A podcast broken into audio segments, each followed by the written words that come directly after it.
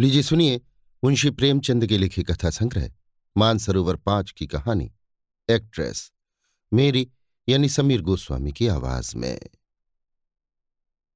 रंगमंच का पर्दा गिर गया। तारा देवी ने शकुंतला का पार्ट खेलकर दर्शकों को मुग्ध कर दिया।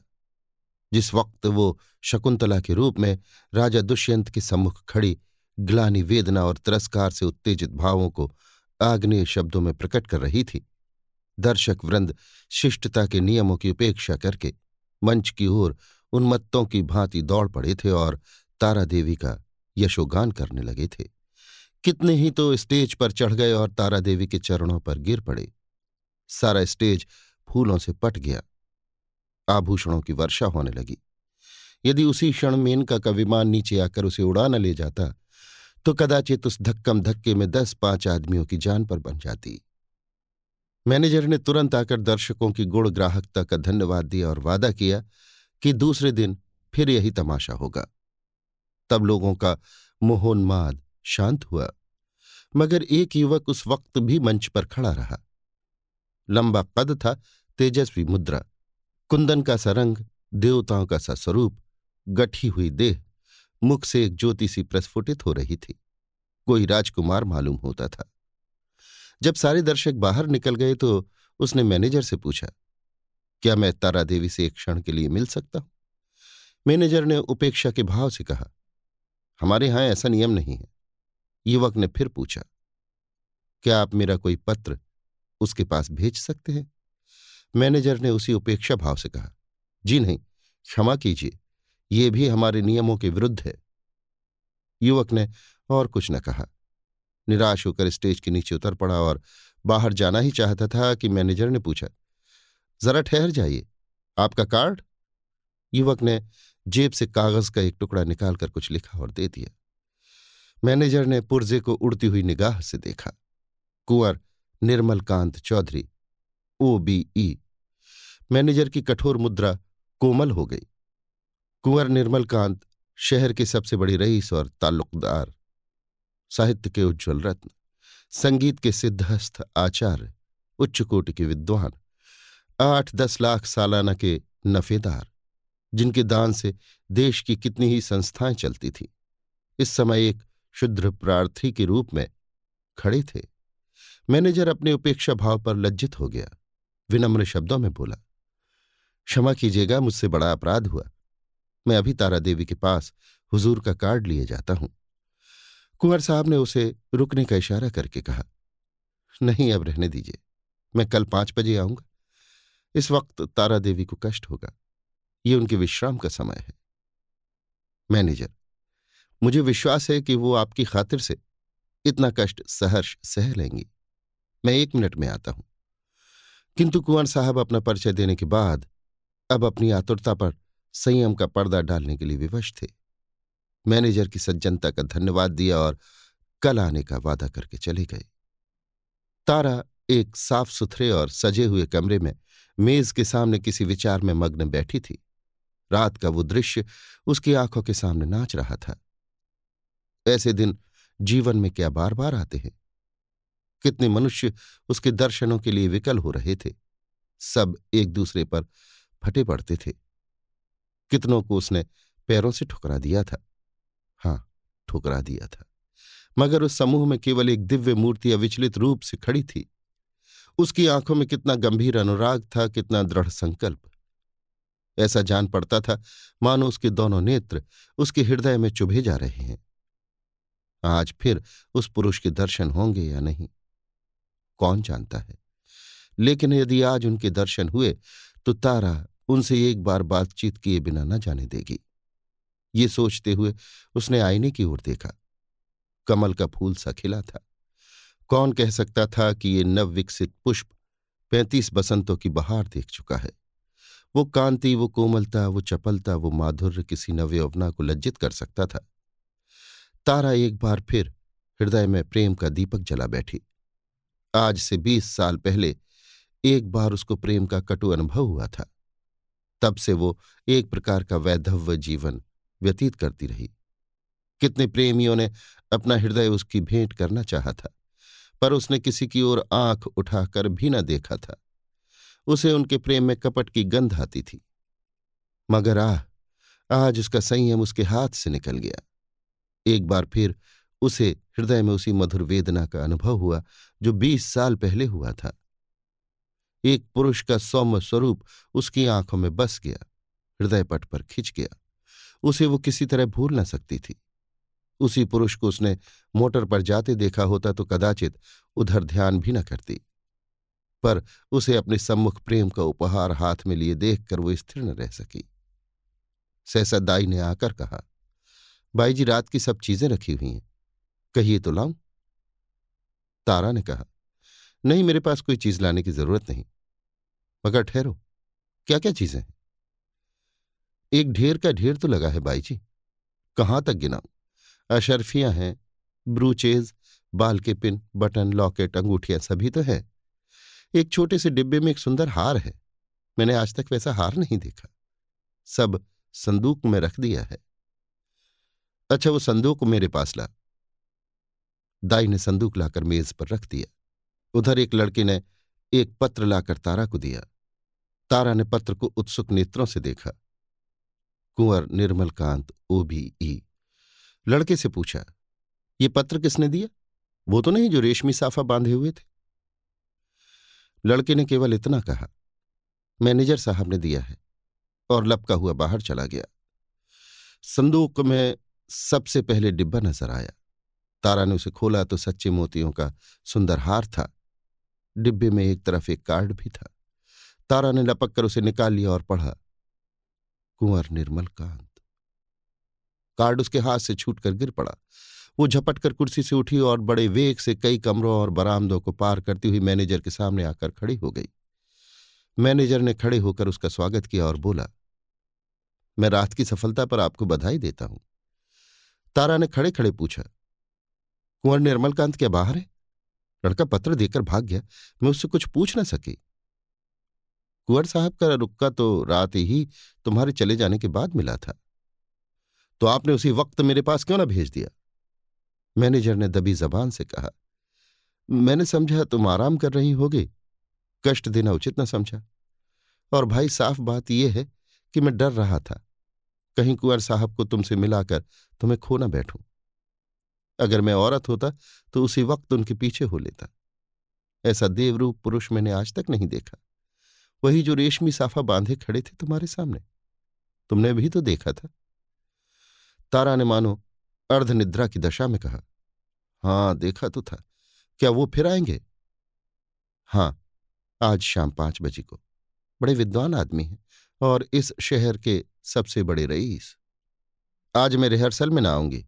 ये कहती हुई तारा वहाँ से चली गई। कुंवर साहब आ रहे होंगे। तारा आईने के सामने बैठी है और दाई उसका श्रृंगार कर रही है। श्रृंगार भी इस जमाने में एक विद्या है। पहले परिपाटी के अनुसार ही श्रृंगार किया जाता था। कवियों, चित्रकारों और रसिकों ने श्रृंगार की मर्यादा सी बांधती थी।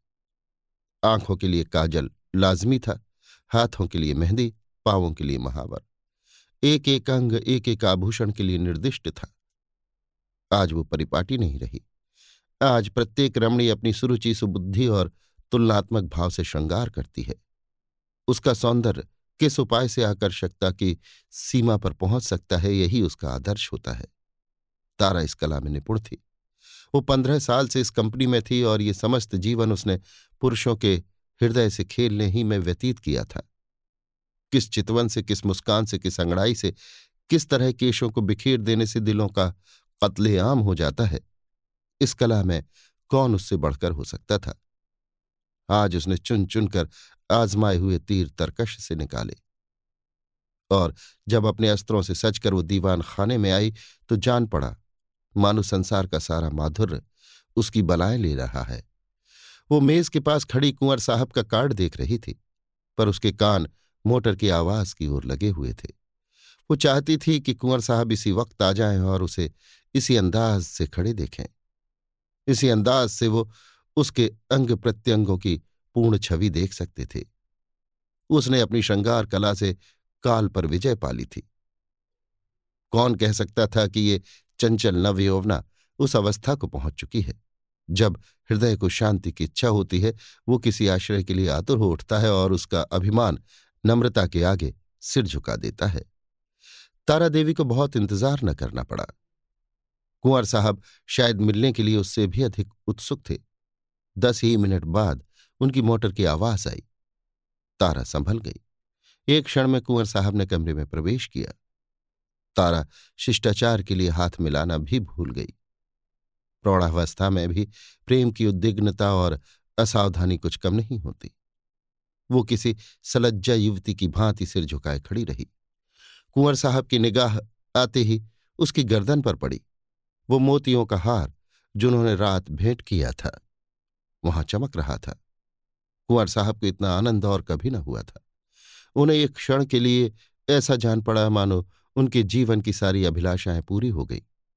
बोले, मैंने आपको आज इतने सवेरे कष्ट दिया, क्षमा कीजिएगा। ये तो आपके आराम का समय होगा। तारा ने सिर से खिसकती हुई साड़ी को संभाल कर कहा, इससे ज़्यादा आराम और क्या हो सकता था कि आपके दर्शन हुए? मैं इस उपहार के लिए आपको मनोधन्यवाद देती हूँ। अब तो कभी कभी मुलाकात होती रहेगी। निर्मलकांत ने मुस्कुराकर कहा कभी कभी नहीं रोज। आप चाहे मुझसे मिलना पसंद न करें, पर एक बार इस ड्योढ़ी पर सिर को झुका ही जाऊँगा। तारा ने भी मुस्कुराकर उत्तर दिया, उसी वक्त तक, जब तक कि मनोरंजन की कोई वस्तु न सामने आ जाए। क्यों? मेरे लिए मनोरंजन का विषय नहीं, ज़िंदगी और मौत का सवाल है। हाँ, तुम इसे विनोद समझ सकती हो, मगर कोई परवाह नहीं। तुम्हारे मनोरंजन के लिए यदि मेरे प्राण भी निकल जाएँ तो मैं अपना जीवन सफल समझूँगा। दोनों तरफ़ से इस प्रीत को निभाने के वादे हुए। फिर दोनों ने नाश्ता किया और कल भोज का न्योता देकर कुंवर साहब विदा हुए। एक महीना गुजर गया। कुंवर साहब दिन में कई कई बार आते। उन्हें एक क्षण का वियोग भी असह्य था। कभी दोनों बजरे पर दरिया की सैर करते, कभी हरी हरी घास पर पार्कों में बैठी बातें करते, कभी गाना बजाना होता, नित्य नए प्रोग्राम बनते थे। सारे शहर में मशहूर था कि ताराबाई ने कुंवर साहब को फांस लिया और दोनों हाथों से संपत्ति लूट रही है। पर तारा के लिए कुंवर साहब का प्रेम ही एक ऐसी संपत्ति थी, जिसके सामने दुनिया भर की दौलत हे थी। उन्हें अपने सामने देखकर उसे किसी वस्तु की इच्छा न होती थी। मगर एक महीने तक इस प्रेम के बाज़ार में घूमने पर भी तारा को वो वस्तु न मिली, जिसके लिए उसकी आत्मा लोलुप हो रही थी। वो कुंवर साहब से प्रेम की, अपार और अतुल प्रेम की, सच्चे और निष्कपट प्रेम की बातें रोज सुनती थी, पर उसमें विवाह का शब्द न आने पाता था। मानो प्यासे को बाज़ार में पानी छोड़कर और सब कुछ मिलता हो। ऐसे प्यासे को पानी के सिवा और किस चीज़ से तृप्ति हो सकती है? प्यास बुझने के बाद संभव है और चीज़ों की तरफ़ उसकी रुचि हो। पर प्यासे के लिए तो पानी सबसे मूल्यवान पदार्थ है। वो जानती थी, कुंवर साहब उसके इशारे पर प्राण तक दे देंगे। लेकिन विवाह की बात क्यों उनकी जबान से नहीं निकलती? क्या इस विषय का कोई पत्र लिखकर अपना आशय कह देना असंभव था? फिर क्या वो उसे केवल विनोद की वस्तु बनाकर रखना चाहते हैं? ये अपमान उससे न सहा जाएगा। कुंवर के एक इशारे पर वो आग में कूद सकती थी, पर यह अपमान उसके लिए असह्य था। किसी शौकीन रईस के साथ वो इससे कुछ दिन पहले शायद एक दो महीने रह जाती और उसे नोच खसोट कर अपनी राह लेती। किंतु प्रेम का बदला प्रेम है। कुंवर साहब के साथ वो ये निर्लज जीवन न व्यतीत कर सकती थी। उधर कुंवर साहब के भाई बंद भी गाफिल न थे। वे किसी भांति उन्हें ताराबाई के पंजे से छुड़ाना चाहते थे। कहीं कुंवर साहब का विवाह ठीक कर देना ही एक ऐसा उपाय था, जिससे सफल होने की आशा थी और यही उन लोगों ने किया। उन्हें ये भय तो न था कि कुंवर साहब इस एक्ट्रेस से विवाह करेंगे। हाँ ये भय अवश्य था कि कहीं रियासत का कोई हिस्सा उसके नाम कर दें या उसके आने वाले बच्चों को रियासत का मालिक बना दें। कुंवर साहब पर चारों ओर से दबाव पड़ने लगे। यहाँ तक कि यूरोपियन अधिकारियों ने भी उन्हें विवाह कर लेने की सलाह दी। उसी दिन संध्या समय कुंवर साहब ने ताराबाई के पास जाकर कहा, तारा, देखो तुमसे एक बात कहता हूँ। इनकार न करना। तारा का हृदय उछलने लगा। बोली, कहिए क्या बात है? ऐसी कौन सी वस्तु है जिसे आपकी भेंट करके मैं अपने को धन्य न समझू? बात मुँह से निकलने की देर थी। तारा ने स्वीकार कर लिया और हर्षोन्माद की दशा में रोती हुई कुंवर साहब के पैरों पर गिर पड़ी। एक क्षण के बाद तारा ने कहा, मैं तो निराश हो चली थी। आपने बड़ी लंबी परीक्षा ली। कुंवर साहब ने जबान दांतों तले दबाई। मानो कोई अनुचित बात सुन ली हो। ये बात नहीं है तारा। अगर मुझे विश्वास होता है कि तुम मेरी याचना स्वीकार कर लोगी तो कदाचित पहले ही दिन मैंने भिक्षा के लिए हाथ फैलाया होता। पर मैं अपने को तुम्हारे योग्य नहीं पाता था। तुम सदगुणों की खानी हो और मैं मैं जो कुछ हूँ। वो तुम जानती ही हो। मैंने निश्चय कर लिया था कि उम्र भर तुम्हारी उपासना करता रहूँगा। शायद कभी प्रसन्न होकर तुम मुझे बिना मांगे ही वरदान दे दो। बस यही मेरी अभिलाषा थी। मुझमें अगर कोई गुण है तो यही कि मैं तुमसे प्रेम करता हूँ। जब तुम साहित्य, संगीत या धर्म पर अपने विचार प्रकट करने लगती हो तो मैं दंग रह जाता हूँ और अपनी शुद्रता पर लज्जित हो जाता हूँ। तुम मेरे लिए सांसारिक नहीं, स्वर्गीय हो। मुझे आश्चर्य यही है कि इस समय मैं मारे खुशी के पागल क्यों नहीं हो जाता? कुंवर साहब देर तक अपने दिल की बातें कहते रहे। उनकी वाणी कभी इतनी प्रगल्भ न हुई थी। तारा सिर झुकाए सुनती थी, पर आनंद की जगह उसके मुख पर एक प्रकार का शोभ, लज्जा से मिला हुआ अंकित हो रहा था। ये पुरुष इतना सरल हृदय, इतना निष्कपट है। इतना विनीत, इतना उदार। सहसा कुंवर साहब ने पूछा तो मेरे भाग्य किस दिन उदय होंगे तारा? दया करके बहुत दिनों के लिए न टालना। तारा ने कुंवर साहब की सरलता से परास्त होकर चिंतित स्वर में कहा, कानून को क्या कीजिएगा? कुंवर साहब ने तत्परता से उत्तर दिया, इस विषय में तुम निश्चिंत रहो तारा। मैंने वकीलों से पूछ लिया है। एक कानून ऐसा है जिसके अनुसार हम और तुम एक प्रेम सूत्र में बंध सकते हैं। उसे सिविल मैरिज कहते हैं। बस आज ही के दिन वो शुभ मुहूर्त आएगा। क्यों? तारा सिर झुकाए रही। कुछ बोल ना सकी। मैं प्रातःकाल आ जाऊँगा, तैयार रहना। तारा सिर झुकाए ही रही। मुँह से एक शब्द भी न निकला। कुंवर साहब चले गए, पर तारा वहीं। मूर्ति की भांति बैठी रही। पुरुषों के हृदय से क्रीड़ा करने वाली चतुर नारी। क्यों इतनी विमूढ़ हो गई है? विवाह का एक दिन और बाकी है। तारा को चारों ओर से बधाइयाँ मिल रही हैं। थिएटर के सभी स्त्री पुरुषों ने अपने सामर्थ्य के अनुसार उसे अच्छे अच्छे उपहार दिए हैं। कुंवर साहब ने भी आभूषणों से सजा हुआ एक सिंगारदान भेंट किया है। उनके दो चार अंतरंग मित्रों ने भांति भांति के सौगात भेजे हैं। पर तारा के सुंदर मुख पर हर्ष की रेखा भी नहीं नज़र आती। वो शुद्ध और उदास है। उसके मन में चार दिनों से निरंतर यही प्रश्न उठ रहा है। क्या कुंवर के साथ वो विश्वासघात करे? जिस प्रेम के देवता ने उसके लिए अपने कुल मर्यादा की तिलांजलि दे दी। अपने बंधुजनों से नाता तोड़ा, जिसका हृदय हिमकर्ण के समान निष्कलंक है। पर्वत के समान विशाल, उसी से वो कपट करे। नहीं, वो इतनी नीचता नहीं कर सकती।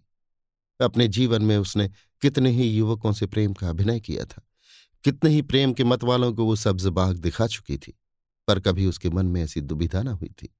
कभी उसके हृदय ने उसका तिरस्कार न किया था। क्या इसका कारण इसके सिवा कुछ और था कि ऐसा अनुराग उसे और कहीं न मिला था?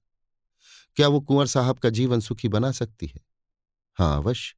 इस विषय में उसे देश मात्र भी संदेह नहीं था। भक्ति के लिए ऐसी कौन सी वस्तु है जो असाध्य हो, पर क्या वो प्रकृति को धोखा दे सकती है? ढलते हुए सूर्य में मध्यान्ह का सा प्रकाश हो सकता है। असंभव। वो स्फूर्ति, वो चपलता, वो विनोद, वो सरल छवि, वो तल्लीनता, वो त्याग, वो आत्मविश्वास, वो कहाँ से लाएगी? जिसके सम्मिश्रण को यौवन कहते हैं। नहीं, वो कितना ही चाहे, पर कुंवर साहब के जीवन को सुखी नहीं बना सकती। बूढ़ा बैल कभी जवान बछड़े के साथ नहीं चल सकता। आह, उसने ये नौबत ही क्यों आने दी? उसने क्यों कृत्रिम साधनों से, बनावटी सिंगार से कुंवर को धोखे में डाला? अब इतना सब कुछ हो जाने पर वो किस मुँह से कहेगी कि मैं रंगी हुई गुड़िया हूँ? जवानी मुझसे कब की विदा हो चुकी? अब केवल उसका पद चिन्ह रह गया है। रात के बारह बज गए थे। तारा मेज के सामने इन्हीं चिंताओं में मग्न बैठी हुई थी। मेज पर उपहारों के ढेर लगे हुए थे। पर वो किसी चीज़ की ओर आँख उठाकर भी न देखती थी। अभी चार दिन पहले वो इन्हीं चीज़ों पर प्राण देती थी। उसे हमेशा ऐसी चीज़ों की तलाश रहती थी, जो काल के चिन्हों को मिटा सकें, जो उसके झिलमिलाते हुए यौवन दीपक को प्रज्वलित कर सकें। पर अब उन्हीं चीज़ों से उसे घृणा हो रही है। प्रेम सत्य है और सत्य और मिथ्या दोनों एक साथ नहीं रह सकते। तारा ने सोचा, क्यों ना यहाँ से कहीं भाग जाए, किसी ऐसी जगह चली जाए जहाँ कोई उसे जानता भी ना हो। कुछ दिनों के बाद जब कुंवर का विवाह हो जाए तो वो फिर आकर उनसे मिले और ये सारा वृतांत उनसे कह सुनाए। इस समय कुंवर पर वज्राघात सा होगा। हाय, न जाने उनकी क्या दशा होगी, पर उसके लिए इसके सिवा और कोई मार्ग नहीं है। अब उसके दिन रो रो कर कटेंगे। लेकिन उसे कितना ही दुख क्यों न हो, वो अपने प्रियतम के साथ छल नहीं कर सकती। उसके लिए इस स्वर्गीय प्रेम की स्मृति, इसकी वेदना ही बहुत है। इससे अधिक उसका अधिकार नहीं। दाई ने आकर कहा, बाई जी, चलिए कुछ थोड़ा सा भोजन कर लीजिए। अब तो बारह बज गए। तारा ने कहा, नहीं, जरा भी भूख नहीं है, तुम जाकर खा लो। दाई, देखिए, मुझे भूल ना जाइएगा, मैं भी आपके साथ चलूँगी। तारा अच्छे अच्छे कपड़े बनवा रखे हैं ना? दाई, अरे भाई जी, मुझे अच्छे कपड़े लेकर क्या करना है? आप अपना कोई उतारा दे दीजिएगा? दाई चली गई। तारा ने घड़ी की ओर देखा। सचमुच बारह बज गए थे। केवल छह घंटे और हैं। प्रातःकाल कुंवर साहब उसे विवाह मंदिर में ले जाने के लिए आ जाएँगे। हाय, भगवान जिस पदार्थ से तुमने इतने दिनों से वंचित रखा, वो आज क्यों सामने लाए? क्या ये भी तुम्हारी क्रीड़ा है? तारा ने एक सफ़ेद साड़ी पहन ली। सारे आभूषण उतार कर रख दिए। गर्म पानी मौजूद था। साबुन और पानी से मुँह धोया और आईने के सम्मुख जाकर खड़ी हो गई। कहाँ थी वो छवि, वो ज्योति जो आँखों को लुभा लेती थी? रूप वही था, पर वो कांति कहाँ? क्या अब भी वो यौवन का स्वांग भर सकती है? तारा को अब वहाँ एक क्षण और रहना कठिन हो गया। मेज पर फैले हुए आभूषण और विलास की सामग्रियाँ मानो से काटने दौड़ने लगी। ये कृत्रिम जीवन असह्य हो उठा। खस की टट्टियों और बिजली के पंखों से सजा हुआ शीतल भवन उसे भट्टी के समान तपाने लगा। उसने सोचा कहाँ भाग कर जाऊँ? रेल से भागती हूँ तो भागने न पाऊँगी। सवेरे ही कुंवर साहब के आदमी छूटेंगे और चारों तरफ़ मेरी तलाश होने लगेगी। वो ऐसे रास्ते से जाएगी जिधर किसी का ख्याल भी ना जाए। तारा का हृदय इस समय गर्व से छलका पड़ता था। वो दुखी न थी, निराश न थी। वो फिर कुंवर साहब से मिलेगी, किंतु वो निस्वार्थ संयोग होगा। वो प्रेम के बनाए हुए कर्तव्य मार्ग पर चल रही है। फिर दुख क्यों हो और निराशा क्यों हो? सहसा उसे ख्याल आया। ऐसा न हो, कुंवर साहब उसे वहाँ न पाकर शोक विवलता की दशा में कोई अनर्थ कर बैठे। इस कल्पना से उसके रोंगटे खड़े हो गए। एक क्षण के लिए उसका मन कातर हो उठा। फिर वो मेज पर जा बैठी और ये पत्र लिखने लगी। प्रियतम, मुझे क्षमा करना। मैं अपने को तुम्हारी दासी बनने के योग्य नहीं पाती। तुमने मुझे प्रेम का वो स्वरूप दिखा दिया, जिसकी इस जीवन में मैं आशा न कर सकती थी। मेरे लिए इतना ही बहुत है। मैं जब तक जीऊँगी, तुम्हारे प्रेम में मग्न रहूँगी। मुझे ऐसा जान पड़ रहा है कि प्रेम की स्मृति में, प्रेम के भोग से कहीं अधिक माधुर्य और आनंद है। मैं फिर आऊँगी, फिर तुम्हारे दर्शन करूँगी। लेकिन उसी दशा में जब तुम विवाह कर लोगे, यही मेरी लौटने की शर्त है। मेरे प्राणों के प्राण मुझसे नाराज़ न होना। ये आभूषण जो तुमने मेरे लिए भेजे थे, अपनी ओर से नववधु के लिए छोड़े जाते हूँ। केवल वो मोतियों का हार जो तुम्हारे प्रेम का पहला उपहार है, अपने साथ लिए जाती हूँ। तुमसे हाथ जोड़कर कहती हूँ, मेरी तलाश न करना, मैं तुम्हारी हूँ और सदा तुम्हारी रहूँगी। तुम्हारी तारा। ये पत्र लिखकर तारा ने मेज पर रख दिया। मोतियों का हार गले में डाला और बाहर निकल आई। थिएटर हॉल से संगीत की ध्वनि आ रही थी।